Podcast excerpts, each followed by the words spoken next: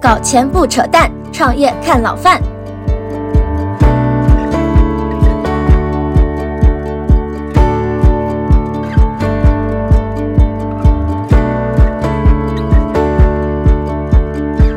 老范聊创业啊，今天来了一位很有意思的健身行业的创始人，我们欢迎一下乐客运动的创始人夏冬。大家好，我是乐客的夏东，很高兴啊，能在老范聊创业这个节目跟大家见面，跟大家聊一聊我们自己的故事。夏总，您当年和韩伟是吧？一五年一起搞乐客，当时的健身市场是一个什么样的情况？你们当时想干这个事儿的这个缘起是什么样的？嗯。一说起来，乐客年头也不短了啊，从一五年到现在也差不多有八年的时间。我们最早有这个想法呢，大概是从一四年开始。其实现在回想起来，一四一五年，呃，中国的健身行业其实当时日子应该还是过得不错的，整个行业应该还处在一个处在一个还发展的还挺好的这样一个阶段吧。但是我们当时之所以想干这样一个事情，主要还是两个方面的原因。第一个呢，呃。呃，因为我们其实都不是干健身行业的 啊，是吗？你以前不是干这个行业，你以前是干啥的？对，那个韩总原来是，呃，他原来在阿里出来的，干互联网的。我是做投资的。哦，这样的。但做投资之前，我做了很多年的家电，对做企业的运营也还是一直非常有兴趣。所以当时我们来干这个行业，主要是两个方面的原因。第一个方面呢，共享经济当时挺火，像 Uber 啊、滴滴啊、Airbnb 都是几百亿美金的公司。当时我们还是觉得有可能共享经济这样一个逻辑，它有可能能改变健身这样一个赛道。因为对于健身这个行业而言，它主要是场地和教练是最核心的资源。呃，如果它的匹配方式能发生一点变化，呃，有可能这个行业的效率会发生变化。一个行业效率发生变化，它就有可能它这个行业的渗透率和发展速度就有可能发生变化。这是一个方面。第二个呢，当时我们也还是觉得健身行业的。呃，虽然当时发展势头还不错啊，但是痛点也非常突出。嗯，卖长期卡，呃，用户去的次数其实不多，续费率很低，教练推销的力度非常大，对用户有一些骚扰。我说的这个推销力度有骚扰啊，这些可能都是当时的行业比较突出的问题。老韩这哥们他他在互联网在阿里干过很多年，这个深受阿里思维的熏陶，总是希望能够有一些行业能做出改变。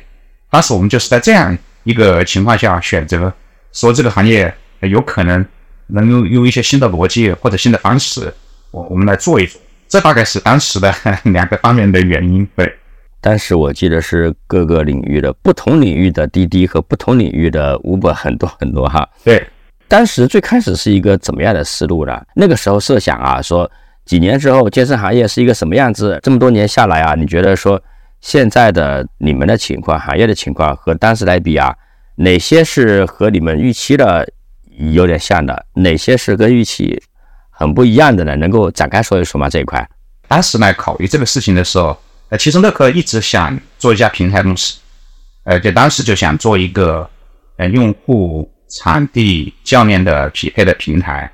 呃，我们跟其他的企业做平台公司的方法的比较大的一个差别就是，我们选择自己先开店，但是底层呢，其实一直想做的是一个用户、教练、场地的一个匹配平台。这个事情呢，反正现在八年了，我们也一直是沿着这样一个想法跟逻辑来做，不是要做一个健身连锁，甚至不是要做一个单一的健身的品牌。这点我们的想法一直非常的清楚，这七八年就一直沿着这个。沿着这个逻辑，我们在推进啊。客观上来讲呢，对于方向的思考，对于大的商业框架的思考，这七八年我们基本上没有变过。但方法可能是需要逐步的来摸索。呃，整个整个推动的速度可能会比我们呃预期的要稍微慢一点，因为健身行业它是一个复杂服务，呃，涉及到的环节会比较多。但是呢，从要做一个匹配平台，希望是这个行业的基础设施，做一个管众的生意。而不只是做一个健身连锁，这一点我们第一天应该就想的比较清楚。然后这么多年，整个模式的推进，包括我们自己的成长，其实都是围绕这些方面来展开的。我经常跟大家讲一个笑话，就说乐客 A 轮融资和这个后续很多轮融资的商业计划书，虽然表现形式有差别啊，但是呃总体上内核其实没有特别大的变化。这大概是我们这七八年大概一个过程吧。但是在方法层面，它肯定是。它会需要摸索的，例如怎么做标准化，整个行业的它的发展速度，因为它是一个复杂服务，它可能没办法是一个特别快的 cycle，或者是一个特别快的公司。这些东西都是我们在创业的过程当中啊，慢慢的在理解这些事情。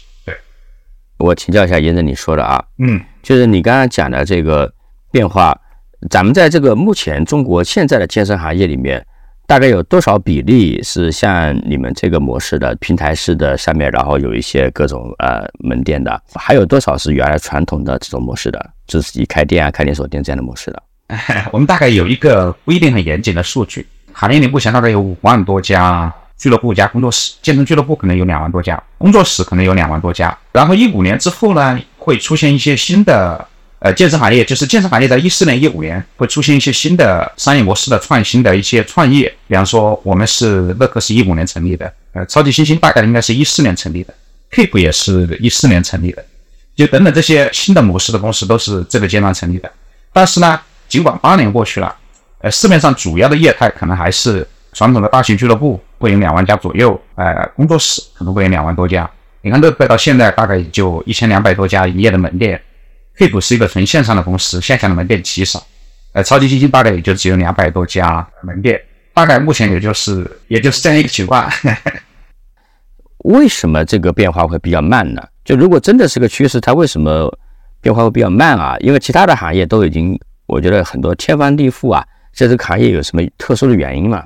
但是我觉得这是一个这是一个非常好的问题啊！我可能没有办法把这个原因讲的特别的完整啊，只能讲讲我们对这个行业的理解。第一个呢，我们认为，呃，中国的健身行业整体发展还处在相对比较早期的这样一个阶段。在我们一五年进入这个行业的时候，那那就更早期。我们所谓一个行业的早期，我们就是讲一个行业的标准化。一个行业的这个工业化程度，对吧？对，呃，等等，从这些方面来去，或者是业态的丰富性、行业的标准化程度，或者行业的整个信息化程度的整个建设，我们从这些方面来去判断，它到底是处在一个早期，还是处在一个处在一个什么样的发展阶段？这是我们的第一个总体的看法。当然，从第二个角度上来讲呢，呃，健身行业过去这几年，我们感觉发展速度还是比较快，它一直在持续的增长。这里面也有几个方面的一个表现。首先，第一个用户在多元，用户走进健身房的目的在多元，或许可能是为了八块腹肌，现在可能是为了健康、为了美、为了减压、为了跟自己在一起，它慢慢开始多元。第三个呢，就是用户在开始在成长。嗯，用户怎么成长呢？呃，用户会变得越来越专业啊。过去，比方说跳操，可能主要是女生，那么现在男生跳操越来越多。过去撸铁主要是男生，现在那个女生撸铁越来越多，并且撸的都非常的好。这就是用户在发生变化。我想，一个行业发生变化，它可能需要两个方面的变化，它有可能才会变化的更快。第一个呢，就是供给端，它会发生一些变革。你比方说，一五年会有新的公司进来创业，包括到乐客，我们还没通过八年的时间，一个形成这样的规模啊。第二个，我自己还是觉得乐客的商业模式有可能是现阶段健身行业的最优解之一吧。可能是一个比较好的一个解决方案啊，对于用户价值和商业价值都是一个比较好的解决方案。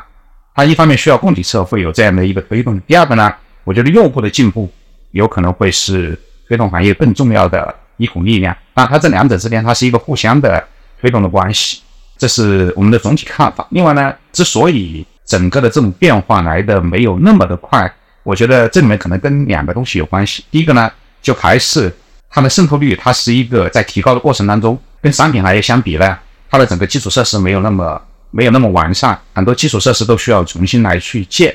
你看，比方说我们自己有一个感觉啊，就讲乐客的发展的过程当中，我们跟电商可能不太一样，因为在电商那个领域呢，上游的产品是非常成熟的。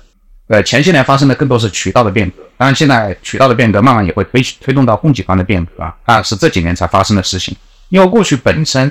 供给端很成熟，渠道的变革呢，它有可能就会来得非常快。我们经常举一个例子啊，就是说当年，比方说江南连锁、苏宁国美，它快速崛起的时候，他们要做的事情呢，核心是开店，因为格力很好，美的很好，海尔很好，用户都知道。这个可能对于我们江南连锁渠道而言，它只需要去告诉用户说，我这里的格力是真的，然后我这里的格力比对面便宜，这样的话呢，用户是不用去担心这个供给的品质的。呃，这样的话呢，它一个新的商业业态，它就会迅速的成长跟崛起，并且上游的力量非常强。因为格力的供给能力很强，品质非常好，那个下游的渠道也就会发展的很快。包括京东、包括阿里，他们的这些快速的发展，也是因为上游的供给非常丰富，并且上游的标准化程度非常高。但是我们来做这样一个行业的时候呢，因为它是一个服务行业，呃，标准也不是那么的清楚，所以我们来做这个事情的时候，我们可能既要做流量，又要做供给，甚至于在一定程度上我们要做标准，所以它就会需要很多环节，一个环节一个环节的来做，也就会产生，比方说在您看来，它可能没有那么快。为什么跟其他行业比，它是一个相对慢的行业？其实你讲的很有意思啊。服务端一方面你在建新的渠道，另一方面你渠道上跑的东西本身你好像也在建。对，呃，它都是一个逐渐的一个过程。明白？那这个里面远其他的玩家，他们这几年他们的模式有在变化吗？就因为你的供给端好像既包括了那个场地，还包括了那个。教练和教练交付的服务是吧？我们的一个 LP，他把他的教练介绍给了我，然后他介绍的话其实就一句主题话，就是这个教练你去上课，从头到尾他不会跟你说一句话，不会跟你说一句多余的话。我觉得哎，这很好，我就要这样的。但是这个里面也反映了，好像大家对于这个行业里面话多的人很讨厌啊，这是行业的一些陋习啊。你包括最近新闻很多啊。我还看了那个抖音卖房子，继续去撑一下公司嘛。理性讲呢，我说我真的觉得这个人呢卖房子去填这个坑呢，我觉得是那还是有去无回啊。我觉得说这么悲壮啊，我觉得这个创业搞成这样值不值得？我我还感慨了一番，你知道吧？后来发现我还是幼稚了，你知道吧？好像是跑了还是怎么回事？这个里边你觉得说其他的你是消费者的变化、供给端的变化，到底是变到什么程度了？啊，为什么说今天还是出现这么多的这些事情？这里我插一句啊，有的听众还不知道，我们节目是有听友群的，因为我们的定位呢是做老钱和新人的链接者，上市公司和创业者的链接者。群里面呢，除了访谈嘉宾、创业公司的创始人、媒体网红 KOL，还有很多投资人，还有啊上市公司的很多高管，还有一些富豪或者说富豪家族的二代等等等等啊。大家平时老说我是叫超级链接者吧，啊，因为人生的大部分机遇啊，其实是来自于链接的。加入方式可以看一下节目详情页面，或者呢，微信搜索“老范聊创业小助手”的这一串字的首字母小写，小助手会拉你进群，在群里面呢，可以比较自由的交流。希望呢，你在群里面能够碰到一些有意思的人，或者发现一些有价值的事儿。它还是一个非常复杂的一个事情。呃，我们再稍微回来一点点说刚才那个话题当中讨论的，就是我们既要做渠道本身的变化，也要做供给本身的变化，就使得呃它这个变化比较慢。就是这里面呢，它这个供给啊，它其实我认为包含两个方面。第一个呢，教练它是一个方面。当然，现在整个行业的教练服务的标准化程度也都还处在早期啊，我们也都还需要花很大的功夫来去慢慢的来去做它的一个。标准化的过程，并且呢，呃，后面我们可以展开聊啊，就是关于这个供给的标准化，我们也认为它是一个相对标准化的一个过程，可能也没办法做到绝对的标准化。比方说范总，你可能不喜欢话多的教练，但是呢，有人他可能需要教练非常热情，经常的鼓励，不然他还坚持不下去啊。那也是也是，对不对？他他都是个体的这种需求，所以呢，它的这个标准化呀，它这里面有有很多值得探索的地方啊。呃，另外呢，我觉得关于供给，其实还有。就是我们，比方说，我们跟用户的这个场地卡的类型，我们到底是卖年卡，还是卖多年卡，还是卖月卡，呃，还是用什么样的收费方式？这也是供给非常呃重要的一个内容。有时候经常吹牛说，那个乐客最开始是怎么来干的呢？最开始来干的是，我们说我们重新定义了呃小型健身房，这当然那个见仁见智啊，也也有很多人说我们吹牛，我觉得这个没关系。我们最开始来做这个事情呢，我们就是。把三千平米的俱乐部，大型俱乐部变成三百平米，变成三百平米呢，然后我们是用月付的方式做二十四小时，同时呢一卡通用这样一个方式来去做了我们那个我们叫做供给的改变。我们认为，呃，一五年开始，乐客首先做的一个最大的变化是，大型健身房变成小型健身房，同时做月付，做二十四小时一卡通用。这样一个供给的变化，这个供给的变化呢，我觉得还是可以稍微多说两句。我们大型俱乐部，呃，过去的传统俱乐部，它会面临一个挑战，就是因为他们的面积非常大，成本也自然就会非常高，盈亏平衡点非常高。那么在这种情况下呢，他有可能就需要远距离获客，更远距离获客。但是呢，坚持健身最重要的原因呢，又是因为要隔得近，隔得近去的频率自然就会高。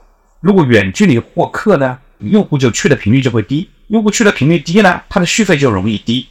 呃，这两个事情呢，它就会形成一种有一定的矛盾，因为我的成本高，盈亏平衡点高，所以我要更加远距离获客。因为用户离得远，用户就会来的少，来的少就会续费就会有挑战。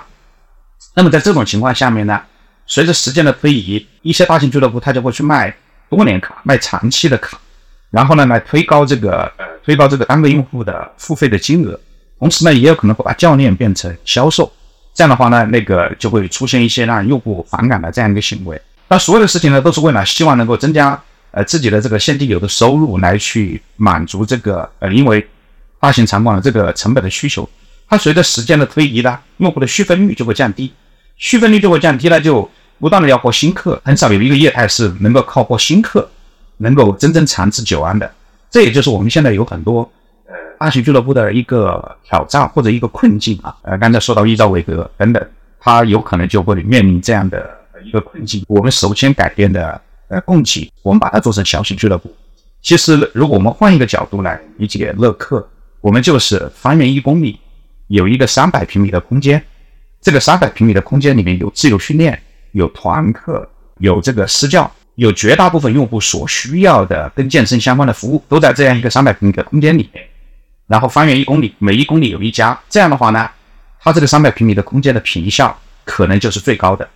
一个地方的平效是最高的话，它的整个商业价值就更加容易实现，然后也容易在这个地方。用户价值跟商业价值能够取得平衡，这是我们最早改供给。然后为什么我们说，呃，我们可能觉得经过八年的时间，然后也通过一千多家店的这样一个证明，我们觉得中国健身行业的作为俱乐部这样一个业态的解决方案，我们可能已经是找到了。这是我们的逻辑。那个教练的供给的标准化的建设，或者是越来越好，越来越多的好教练。呃，那是一个更大的话题，并且可能需要花更长的时间去做。那是另外一个方面。那个前面的整个大场地变小场地，依靠不用这个做岳父这个事情，可能是我觉得是中国健身行业是的，有可能是我们做的这样第一步的这样一个变化，使得在这么一个空间里，通过它的高频效解决用户续费和进入门槛以及它的这个商业价值的问题，在这个地方要通过这样一个业态来得到解决。就是根据这么多年的下来啊，比如我深圳南山这为例哈，一般的来说，一线城市一个三百平米左右的店，它需要周围有多少健身人口能够支撑这么一个店的盈利啊？一般来说啊，不同的城市可能还是有点差别啊，平均大概在三到四万人就可以。就比方说方圆一公里，甚至不用翻越一公里啊，方圆五百到六百米的这个半径，五百到一公里的这样一个半径吧，大概嗯三万人左右。你说的是三万的这个住的人吗？对，三万的住户，不是三万健身的人。对，OK，对，三万住的人里面，他大概可能会有一定的比例是健身用户。对，是这个理解是吧？对，它不同的城市不一样。你比方说，如果我们去了经济呃没有那么发达的省份，我们可能就会把这个标准放在四万或者放到五万，因为它各个城市的健身的渗透率还是有一点差异。但是这个您说的是三四万、四五万的人口里边。它也不只是乐客嘛，对吧？它可能还有其他家。对，呃，我还有一个观点啊，行业呃相互之间的竞争其实呃没有那么大啊。啊，是吗？对对对对对，这个是这个角度也见仁见智啊。那个我们的观点是这个样子，因为我有时候走在路上，经常碰到发传单的，所以我以为竞争很激烈啊。你你说说看，很有意思，这个和我的认知很不一样。对，这样两个观点啊，第一个呢。呃，还是这个行业，它本身它还是个增量行业，它不是一个存量行业。就是健身的人在越来越多，这个事情，呃，我相信放着我们也都会有体会啊。那个身边的健身的人是越来越多的，那个它是一个增量行业，并且过去这些年一直在持续增长。我我自己觉得未来未来一些年头可能也会呃持续的增长，这是呃一个方面。另外呢，我觉得我们的商业模式的差异化还是比较明显。到今天为止，行业里的连锁业态。以月卡作为主要的商业产品，呃，现在还没有第二家，我们还是唯一的一家以月卡作为主要商业产品的公司。所以，其实比方说，方圆一公里，三到四万人开了一家乐客，周围可能也有其他的俱乐部，也会有其他的工作室。但是呢，因为我们跟他们的差异化非常大，呃，对于很多健身小白，对于很多希望门槛更低，呃，对于很多这个希望一卡通用，我们的卡还是一卡通用的。比方说，那个范总，你在哪个城市？深圳南山。嗯，对，你在你在深圳南山。你比方说，我们在深圳有，呃，现在乐客健身的门店大概有一百二十家。嗯，我附近就有。对他可能这一张卡，他一百二十家门店都能去，都能去呢，他就可以既在家边上练，也在办公室边上练，然后有时候去逛个街还能练。这种价值，我觉得也是乐客的独特价值之一。我们的用户频次高，跟这个也有一定的关系，所以它的整个差异化还是非常的明显。所以在一公里呃左右一个店，呃，我们的成功率还是非常高的。对，别人给我们造成的困扰也不是那么大。你们和传统的那些店的区别，我我很清楚了。我附近正好既有乐客，也有超级星星。你能比较比较你们和超级星星这个模式的区别吗？还是有一定差别的啊。超星我觉得做得很好啊，有很多方面，品牌的影响力啊，用户体验呐，我觉得他们都花了很大的功夫，很多东西其实呃值得同行来学习。呃，但是呢，我们跟超星还是有很大的差别，两个方面啊。第一个呢，就是呃，我们还是先谈商业逻辑底层。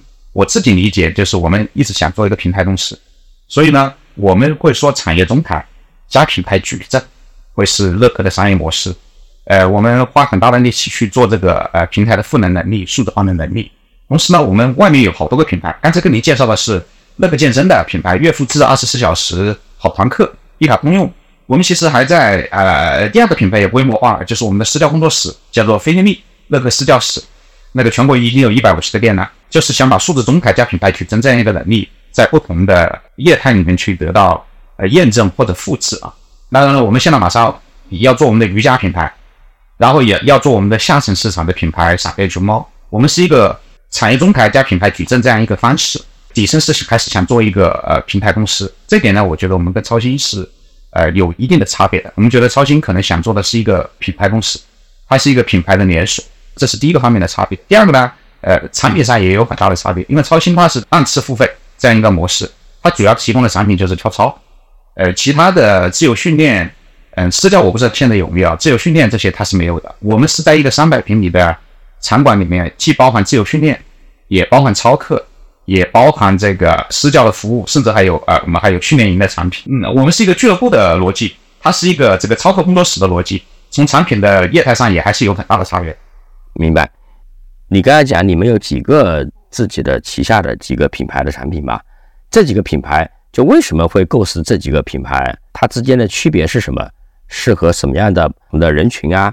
不同的加盟商啊，对吧？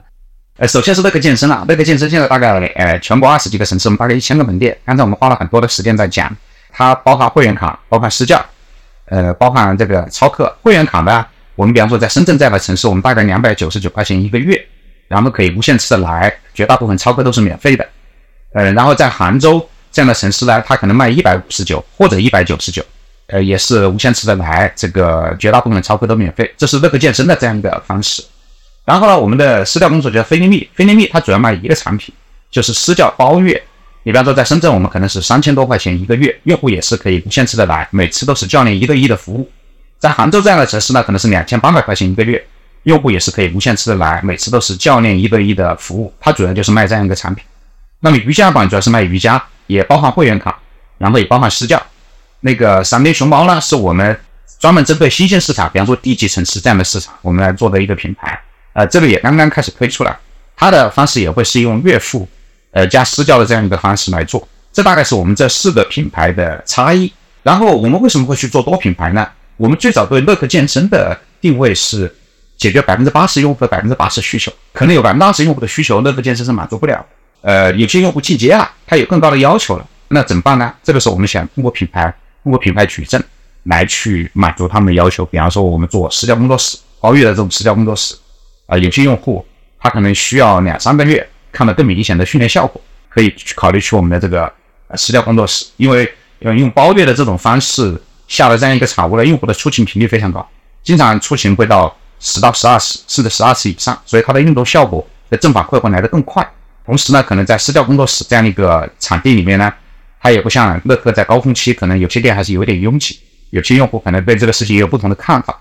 这个时候可以去我们的私教工作室。那么呢，我们也还有很多瑜伽的用户啊，当然有很多瑜伽的用户过去就不是乐客的用户啊，市面上有瑜伽的用户，我们也希望能够把瑜伽的这样一个业态把它做起来。对，这大概是我们做不同品牌的一些想法。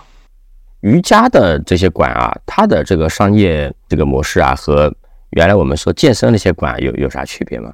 客观上来讲啊，对瑜伽这样一个业态，我们也还在学习的一个过程当中啊，我们肯定没办法说我们是瑜伽行业的大专家。这个事情，我觉得我们现在还到不了这样一个程度。我是觉得，首先第一个，瑜伽的用户跟健身的用户，它会有一定的重叠，但是呢，它不完全重叠，甚至说可能大量的是不重叠的。首先呢，我们就要开去做瑜伽馆，我们可能首先是做一个新的业态啊。第二个呢，就是瑜伽的用户可能主要还是女性用户为主，呃，健身的用户呢，男女大概是一比一。然后呢，瑜伽的用户呢，可能会对呃服务、对环境可能有更高的要求，并且很多瑜伽的用户他的进阶，他的进阶跟健身用户的整个进阶的路径可能是也会有很大的差别。对，像咱们聊一聊这个教练这个事儿哈。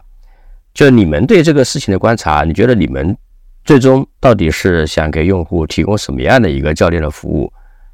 其实我们也经常问问自己这样一个问题啊，就是呃，第一个，教练的标准化程度有多高？第二个，教练的服务到底应不应该是标准化的？或者哪个东西才是对的，是吧？到底是标准化是对的，还是非标准化是对的？然后呢，它应该按一个什么样的逻辑能够变得越来越好？我们对这个问题，我们有一个答案。呃，但是这个答案呢，我们也不能确保我们一定是一定是对的啊。我们对教练服务，我们是呃，我们有两层含义。第一层含义呢，我们认为它是一个以手艺人为核心的一个服务，就是教练以教练交付教练的个人化的特质，在这里面是非常重要的。但是呢，我们还有第二个关键词，就是在这个体系的情况下，我们要做相对标准化。我们可能没法做绝对标准化，我们想用一个相对标准化的方式，把教练服务的基础品质跟基础的边界能够锁定住。你比方说，他可能有百分之六十到七十的基础服务的品质和它的底层逻辑，我们要把它标准化出来。剩下的百分之三十或者百分之二十，那是教练的个人的特质、个人的魅力。然后老范他喜欢不说话，这个老夏。那个可能也喜欢不说话的，我们这人到中年，那个就就想少跟人说点话，是吧？我们看这个宇轩是吧？他可能需要找一个女教练，啊，这个女教练特别温暖，哎，他可能需要这样的教练，对吧？一个不说话的人要让他变得温暖也是很难的一个事情，对吧？一个很温暖的教练要他不说话，这个事情也很难。那都是帮你个人特质里的这个事情，这是我们对这个事情的底层理解。我们自己内部提炼的那句话叫做以手艺人交付为核心的相对标准化的建设。那么这个事情呢？也是一个非常复杂的事情啊！你看啊，我们经常讲啊，中国的健身行业有两个问题。第一个问题呢，我们讲过去我们有很多俱乐部赚用户不来的钱，因为办了卡用户不来，赚用户不来的钱。那么我们首先要解决的一个问题是要赚用户来的钱。我们大概花了五年的时间，我们觉得乐客解决了赚用户来的钱的问题，就是用户来的频次很高，然后呢，乐客有可能赚钱，然后呢，续费率也还 OK。对吧？我们把这个事情，我我自己认为，通过一个三百平米、三百平米、二十四小时月付制这样一个模式，我们解决了赚用户来的钱的这样一个底层逻辑的问题。那么，健身还有还有第二个问题，就是我们有没有一种办法，让好教练、好课程越来越多？好教练、好课程越来越多，这个行业的天花板就会越来越高。因为我们可能有一个体会，你比方说范总，你找到一个好教练，你可以一直跟他练，练五年都没问题。你你找到个不好的教练，第三次课你都不想去。它就会呃产生这么大的方差，那么我们怎么来解决这样一个问题呢？今天乐客也还在探索啊，我我觉得我们也还是小学生啊，在这个事情上怎么来解决这样一个问题？我们大概几个方面。第一个呢，我先说这个软性程度的呃方面，就是呢我们提了一个口号叫教练新十年，这是个吹牛逼的口号啊。比方说花十年的时间，我们来打造一个新的教练的生态，在这样一个口号下面呢，我们提了一个叫教练职业化。首先，教练职业化呢，我们首先解决的第一个事情是我们跟我们的教练规划了多种职业成长路径，他们都用自己的方式在乐客上平台上找到自己的呃归宿。高收入是一条归宿，转型成管理者是一条归宿，做培训师一条归宿，做 IP 是一条归宿，做我们的加盟商门店合伙人也是一条归宿。因为他有了多个选择之后，他有可能他的生命周期会延长，他生命周期延长呢，他就会对自己有更长远的规划。这是我们做的第一个事情，我们希望通过这种方式，能够让更多的教练更加的长期主义，然后生命周期能够延长，这是我们的第一个方面。第二个方面呢，就涉及到这个标准化的内容了。这个标准化的内容呢，我们大概也是分两个方面。第一个方面就是乐客对教练到底用什么样的管理方式来管理。我们建了两个抓手，第一个抓手呢叫做降薪体系，我们会把教练分成一星、二星、三星、四星、五星，不同的星级的分层模式分层是有差异的。第二个方面呢，我们建了一个叫教练分的体系。这个教练分呢，主要是看教练给用户的服务水平，请用户来打分，或者有看有没有用户投诉，教练的正向行为跟负向行为，通过这两个事情为抓手，来建立我们该怎么去评价一个教练。这是呃第一个方面。那个我们建了这样两个两个管理抓手，同时呢，我们还做另外一个事情，不断的来把我们的工具做得更好。这里讲到了乐客的这个数字化的底层的建设。最近我们在做训练计划的在线化。过去啊，我们做教练给用户做训练计划都是线下的，都是纸质的。第一也没法监督，第二个这个随着时间的推移熟了也就不做了。我们现在把训练计划搬到线上来，搬到线上来呢，希望我们的教练在开始上课之前就把训练计划发给用户。但是现在我们整体的品质还不高啊，还在一个过程当中。然后呢，也希望用户训练完了之后呢，课后。把那个训练计划校准，教练填好，也发给用户。第一个，我们想通过这个事情把整个履约的过程尽可能的透明化出来。第二个呢，我们现在呢还在做这个一键生成训练计划，根据一个学员的情况，由系统来给学员生成训练计划，教练来做修改。这样的话呢，把教练的工作量减轻，同时呢，也随着这个训练计划的这个深入的推进，但我们现在还才刚开始没多久啊，实际上呢，用户训练的科学性。长期的这个规划性，它就能得到一个很大的提高，并且用户他有一个数字化的记录。然后呢，我们也希望通过这样一套工具体系，能够把教练那些非标的东西一部分把它标准化掉。呃，同时通过这个工具赋能，减少教练的那些，比方说过于个性化的呃成分等等这些方面。随着时间的推移，教练可能会觉得越来越轻松啊。最开始这是个减轻他们负担的事情，但随着时间的推移，我们觉得这个是呃有可能会实现的。通过这样三个方式来去做到以手艺人为核心的相对标准化体系的建设，这大概是我们的想法。现在这些事情都还在路上。夏总，你们有多少个教练啊？现在我们现在每个月有一万个活跃教练，呃，这个量其实也不小。对的，嗯，你觉得要想赋能或者说激励这些教练啊，这个人群你们是怎么样去琢磨他的特点和怎么样？管好他们，用好他们的，这也是个很有哲学意味的一个问题啊。大概几个方面，首先第一个呢，教练他分成这个私人教练跟团课教练啊，就是私人教练是我们一对一的，范总你你找的那个不怎么说话的那个就是私人教练，嗯，还有团课教练啊，团课教练是在呃一个小的舞台上跳操领操，一群学员跟着他们来去练，我觉得他们有相同点，有不同点，怎么讲？怎么讲？呃。团课老师呢，首先第一个团课的标准化程度比私人教练要高，因为团课他们跳的都是南美的套路、尊巴的套路，那些团课的设计者、那些团课的 IP，他们会在标准化上做很大的功夫。那他出来之后，他的呃标准化程度相对会比较高，但每一个展示的人他的呃能力可能还是会有差异嘛。你比方说唱一首歌，刘德华唱的可能比我唱的要好，但是那首歌是标准的。懂了，懂了，嗯，对，就团课老师大概是是是这样一个特点。但私人教练的那个呃，也有很多国际的四大认证，也有国职的认证。但是呢，其实每个人的教授方式会有一些差异，所以他这两个群体是不太一样的。我觉得跟教练打交道呢，其实呃最关系最核心的还是两点。第一个呢，呃，我觉得收入是非常关键的。第二个呢，公平和尊重也是非常关键的。第三个呢，就是。他们也还是很大程度上去向往自由，适度的自由也呃，或者是呃一种自由也还是非常的关键。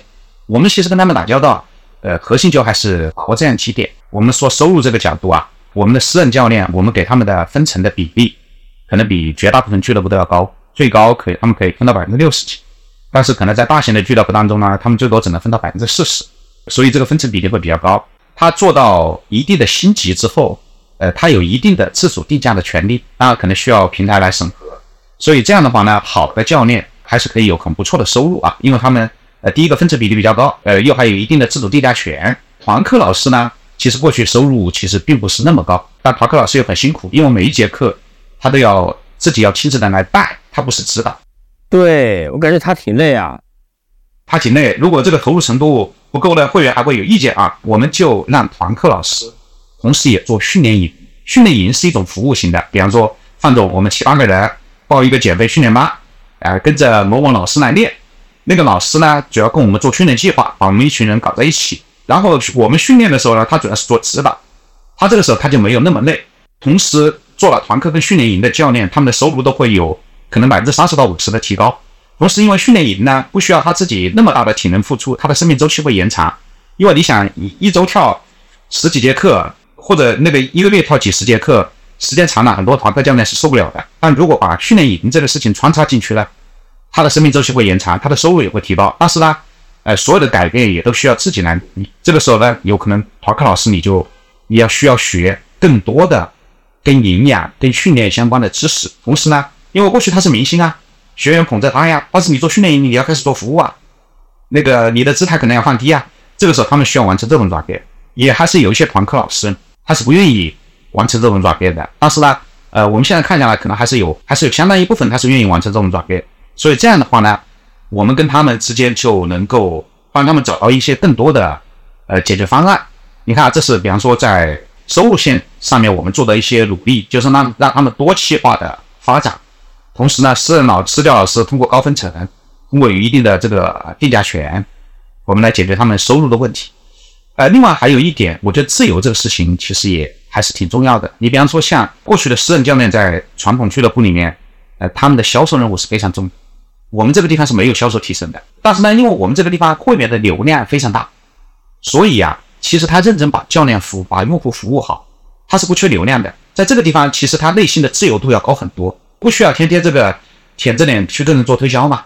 那个，然后有时候这个推销的力度还呃经常有被常理。过去对很多人而言，对一个有正常逻辑的人而言，他其实都是很大的一个内心的挑战，并没有太多人愿意干这个事情。那很多人也都是形势所迫，知道吧？那个在我们这个地方呢，因为会员量大，认真服务，学员其实还是对他们呃认可度高，他们还是可以自己的时间付出和和收入之间能够有一个很好的平衡。在我们内部的呃平台上的一些情况，哎，我咱们已经聊到消费者了，咱们就往下聊哈。嗯，那怎么样去不断的去找新的消费者过来啊？就是让别人过来，就因为我我经常碰到发传单了嘛，对吧？你看超级超级星星呢，我观察他，因为看到他几个店，他一直都是在这种人流比较好的，然后。一楼透明是吧？那别人就看到了吧？我不知道是不是他的策略。那这个乐客好像很多不是这样的。你的用户怎么样去找他过来？这是一个点啊。第二个是，就是他来了之后呢，你怎么样让他留住？你刚刚讲的是个地域，你已经解决了很多很多问题了。但是你怎么样让他在转介绍也好啊？这个两个客户端的常见问题吧，我我想请教一下。明白？那我们是一个有很重的线下属性的生意啊，就线下的推广我们肯定是要做的。对你，比方说传单，我们也得去发，对吧？预售我们也得要做，是吧？呃，另外呢，就是我们的现在很多店的位置也越来越好，线下生意要做的事情我们都得做。呃，我觉得这是我们一部分的啊用户的来源。第二个方面呢，其实乐可的老带新的比例是非常高的，我们有很多用户是老带新带过来的。呃，也可能是我们的一个因为商业模式的差异化带来的一个优点。我们的很多大型俱乐部因为收费比较贵，去了之后呢也会有一些困扰，所以通常。大家不会介绍自己的朋友去，你这万一这个没搞好，这个朋友会怪是吧？一个总体来讲，我们的用户口碑还是不错的，不是说那个没有问题啊，那个肯定也有很多需要很多需要进一步改善呐，或者是我们有服务不到位的地方，我觉得都有。但是总的来讲呢，第一个对用户比较友好，用户去推荐没有心理压力。另外推荐来上当也就上一个月的当，一两百块钱，两三百块钱，对吧？我推荐范总去，范总结果买了卡一天都没去，也不会怪我是吧？所以我们的老带新的比例其实还是。还是比较高的，这是我们呃主要的获客的两个方式啊。第二个，你看啊，你你你说这个用户怎么留下？我把这个问题稍微放后一点啊，我在讲我们对用户的这个理解的差异啊。好，就大家经常会说这个健身是不是刚需？你看啊，如果从一月份练到十二月份叫刚需，那这个健身的刚需确实不多啊。也有很多人是这么来去理解用户，但我们的呃想法有个差异。我们认为，呃，一年练两三个月也是刚需，几乎每个人。每年都会有两到三次要去健身的冲动。春节啊，吃饭了，呃，拿了体检报告啊，或者身边有朋友生病了呀，或者最近压力特别大呀，都会有去健身的这样一个呃冲动。在这个时候呢，乐客的门槛最低，呃，对他最友好，他就有很大的可能性会来。呃，如果你不能坚持，呃，你下个月不来没关系，过几个月你又来了。这是我们对用户的理解，我们认为用户是可以循环的，我们也觉得它的循环，呃，不是坏事。首先，我们对整个用户的定义可能会有一些差异啊。当然了，你比方说，我们把运营的品质提高，把操课的内容做得更好，做教练的标准化，其实也都是为了提高它的续费啊。但是呢，我们还有那么一个前提在那个地方。另外呢，我们也做用户的召回，我们这几年用户的召回做的越来越好，越越来越多。大量的用户你看了再回来。哦，怎么召回呢？这个基本上自动化。呃，因为比方说范总，你你你在我们这里是怎么运动的，我们大概知道嘛。嗯。然后你我发现你几个月没来了，我就 push 你啊，比方说发一点优惠券给你，知道你喜欢跳哪个老师的课，然后我们也会用一些团课的优惠来来来 push 你，对，让你回来。我讲一个我作为消费者的感受啊，其实我最近跟很多人推荐了去健身，以我自己的体会，我我我老婆的体会啊。到了四十五岁以上，健身就是刚需，就是越过四十五之后，我以前从来不健身，我健啥身呢，对吧？我觉得都是要么就是去练肌肉的啊，我没有这个兴趣，呃，要么就是去搞身材什么的，是吧？搞了也就那样，是吧？我我就没有那个感觉。但是呢，我就四十五岁以后，我就开始出现一点啊，就那个阶段啊，就开始出现说脖子痛啊、腰痛啊什么玩意儿的。然后呢，我一开始本能反应就是去买那个。一些东西，角落里面堆着一个这玩意儿，这个什么颈部按摩啊，这两年还挺火的。但你发现没有，这玩意儿是没用的。我就跟我一个朋友讲，其中一个人就说这个，哎，说我那个我去健身完之后，健身完之后就没这问题了。不说话那哥们转呃发给我，我就去弄了一下，我就练了几次啊，就这些问题我就确实都消失了。因为年龄渐长，我不知道你的年龄啊，反正应该差不太多。年龄渐长发现难以入睡，早上睡不晚，消化。饥饿感不足，各种问题，你发现说啊，我跟我老婆经常感慨，我现在终于知道为什么那些老头老太每天这么有毅力了，在那里咔哧咔哧动啊动啊什么的哈。本质上他也是健身吧，他是没办法，就是你不动真不行啊。所以，我我对你们这个行业我很有信心，为啥呢？因为你就像那个我们说那个高端白酒一样，是吧？你就等着别人的年龄到这一块了，整个社会啊到这一块了。你要三年前我们聊是呃，我肯定认为说这玩意儿不是刚需，甚至有点智商税。我我现在觉得它是刚需。你你到了十四五，你才觉得这是刚需。我比你提前五年，啊 是吧？这证明你的身体一直很好。那个 一直身体没有告诉你你需要去健身房，你过了四十五，你的身体才告诉你你需要去健身房。需要需要需要。再请教一下哈。我们经济整体的这种变化，在我们这个行业里面有什么体现吗？呃，客观上讲，我我认为还是会有一定的影响啊。我们现在整体上，呃，其实今年上半年应该都还是在一个恢复当中，基本上恢复到疫情前的水平。我是觉得，像消费升级、消费降级，它可能也是一个见仁见智的话题，尤其像对健身，它是一个有渗透率的生意而言。呃，一定它是有人消费升级，有人消费降级，它可能有可能跟经济能力无关啊。呃，范总，你过去你的经济能力肯定没问题，但你过去不进健身房，现在你开始进健身房了，对你也是过更高品质的生活了嘛？这个可能对你是消费升级了，是吧？也可能有人因为收入的问题、问工作不稳定的问题，选择这个离开健身房，或者是不再请私人教练了。我觉得这种现象也都会有。我们可能有一个好处，就是因为我们一直是做性价比的生意。所以也也有可能，原来那些很贵的俱乐部的用户，现在他消费降级，调到我们这个区间来了，也也有这个可能性。对，所以总的来讲，我是觉得我们反正通过今年上半年，也是基本上恢复到疫情前的水平了。这三年过程中啊，你觉得公司在什么时间点是挑战最大的？呃，范总，我可不可以凡尔赛的回答一下？可以。我其实觉得过去三年我们发展还是挺快的啊，是吗？对对对，一九年底的时候，我们才三百五十个门店。嗯，去年年底我们到一千零六十五个门店，然后一九年底我们才八个城市，去年年底我们到二十几个城市。当然影响肯定是有的啊，我觉得没有影响这个事情是假话。呃，二零年、二一年其实呃，我觉得影响比较小，各方面也都还比较顺了。二二年呢，可能是相对影响大一点的一年，它主要还是因为这个呃门店的营业周期会受一点挑战。但总体而言呢，二二年我们也还过得去。它大概是这样一个情况。首先，第一个，这三年整体下来，我觉得我们也还行，算是快速在发展。然后呢，这三年来比较呢，呃，有可能二二年的挑战会大一点。这大概是我们的过去三年的总体的一个情况啊。那您最近也在说什么百城万店，咱目前是一千来个店，你这个百城万店呢是？你能不能给我们讲讲这个逻辑啊？呃，是什么样的情况之下，你万店就他们这个开店怎么样的一个挣钱的概率是吧？呃，听友里面经常很多人问我说干点啥生意是吧？我从来不提任何建议，我说这个东西你风险太大了是吧？我瞎提建议的风险，我很想听一听啊，你这个百城万店是一个怎么样的一个逻辑呢？因为万店的生意，我们目前看到的都是低客单价的这个以炸的、烤的、吃的、喝的为主的东西，对吧？嗯，我我分几个角度来聊啊。第一个呢，就是呃，我先谈万店，先从个远一点的话题开始谈起，不一定谈我们的万店啊。就像您刚才说的，目前已经出现了万店，可能都是相对低客单的。但是呢，我自己觉得未来几年情况会发生变化。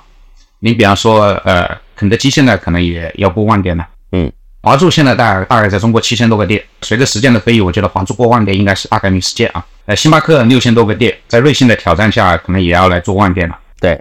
为什么说未来几年万店会比呃过去来的更容易呢？我觉得还是因为数字化的基建发生变化。我们说企业核心是两个事情：创新和规模化。呃，创新是企业的重要任务，规模化是企业的重要任务。为什么一个企业开了一千个店，它就开不动了呢？因为它一千零一个店效率下降了，到一千五百个店的时候，它的效率降成百分之八十，对吧？没有任何一个呃行业效率下降到百分之七八十，这个行业还能赚钱啊？所以它开到一千五百个店可能就开不下去了。从现在往后看呢，因为大家的整个数字化的能力发生了很大的变化，数字化会对标准化、对精细化运营、对于上下游，包括呃上下游的这个生态关系、合作关系，都可能能带来一些动力或者是变化。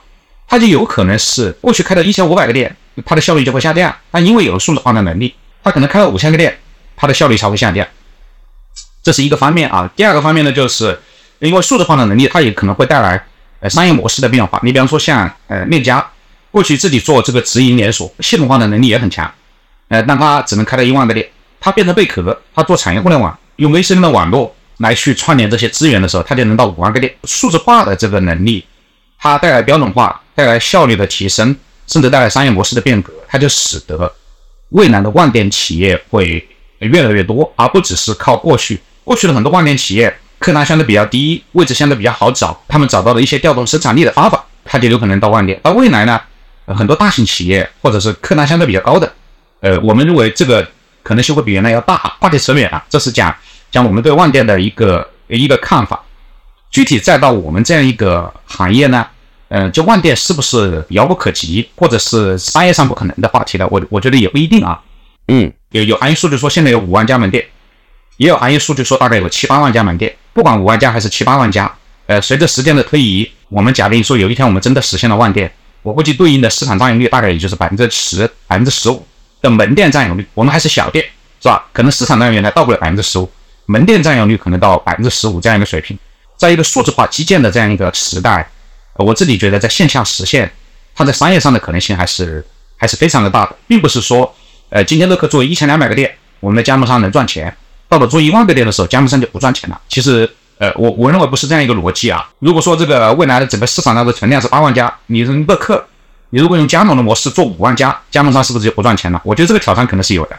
但是呢，在一万这样一个话题下面，我就从商业逻辑上来讲，就是做到一万家，百分之十五的门店占有率，我们的加盟商也活得很好。我觉得在商业上完全是能成立的。如果没有成立啦，那可能就是我们没做好，或者我们组织能力不行，或者我们的产品的业态要迭代了。它是另外一个层面的挑战，它不是一个百分之十五的门店占有率带来的一个挑战，这是我们来看万店这样一个事情啊。第三个呢，就是呃，我们为什么想提这样一个目标呢？呃，就乐客想做的事情，我们有两有两个商业上的课题。第一个课题呢，就是服务业能不能有万店公司？这个刚才你也提到了，对吧？就是提到服务业这个这样一个话题。嗯。第二个呢，呃，我们老吹牛逼说自己是个平台公司嘛，就是我们也是在想，有没有可能？有一种新的商业的方法论，能够让线下履约为主的业态，也能够像线上的业态一样，出现一个市场份额比较高的公司，或者出现一个大市场份额的公司，有没有可能出现这样的商业业态？我们的答案是认为是可以的啊。我们认为用产业互联网这样一个逻辑，是能够以线下履约为主，但是又能做成线上的这样一个有一定网络效应的这样一个公司。要实现这样的目标呢，呃，我们可能也需要做到万店这样的规模。这大概是我们的呃总体的看法。你们的加盟商是一些什么样的人啊？目前他们画像什么样的？我们大概有四分之一到三分之一的加盟商是教练，哦，是吧？有三分之一的加盟商是会员，啊，还有三分之一是投资人。其实这也是乐客业案里非常有意思的一个现象，就是我们的会员他有时候会变成教练，我们的教练有时候会变成加盟商，我们的会员有时候也会变成加盟商。好啊，很有意思啊。呃，我们稍微展望一下啊，到五年以后、十年以后，你觉得乐科是家什么样的公司啊？我可能也没有办法讲得非常的呃准确啊。我觉得乐科有几个东西是我们呃一直是我们会坚守的。第一个呢，我们还是希望呃做有用户价值的公司。我们最早去解这个题，我们也是从用户价值去解。当然，任何一个公司最终也都要有要有商业价值，它必须要同时有用户价值跟商业价值，会是一个从用户价值去解题的一个公司。第二点呢，就是呃，我们还是觉得自己是一个平台企业，我们还是希望能去通过平台的方式去做管众的生意，提升商业效率。我想这两点可能是最内核的两点。目标跟任务上呢，呃，就像刚才跟您聊到的，嗯，我们希望。两说五到十年，我们能实现百城万店，这大概是像也的出来一个像线上那样有商业效率、有网络效益、有较大市场份额的这样一个呃商业的公司。我们也能探索出呃互联网改造复杂经济链，或者是你的身体四十五岁才告诉你这个信号，你这个过去一直身体是非常好的。好，夏总，非常感谢啊，乐客公司的夏总，希望大家平时。多去健身。好，感谢范总，感谢您的时间。好的，今天的节目就到这里，感谢大家的收听。同时，我们也特意为喜爱老范聊创业的听众朋友们开启了听友群计划，欢迎对创业感兴趣、想认识更多创业者的听众朋友们加入。具体加入方式可点击单集节目介绍查看。我们下期再见。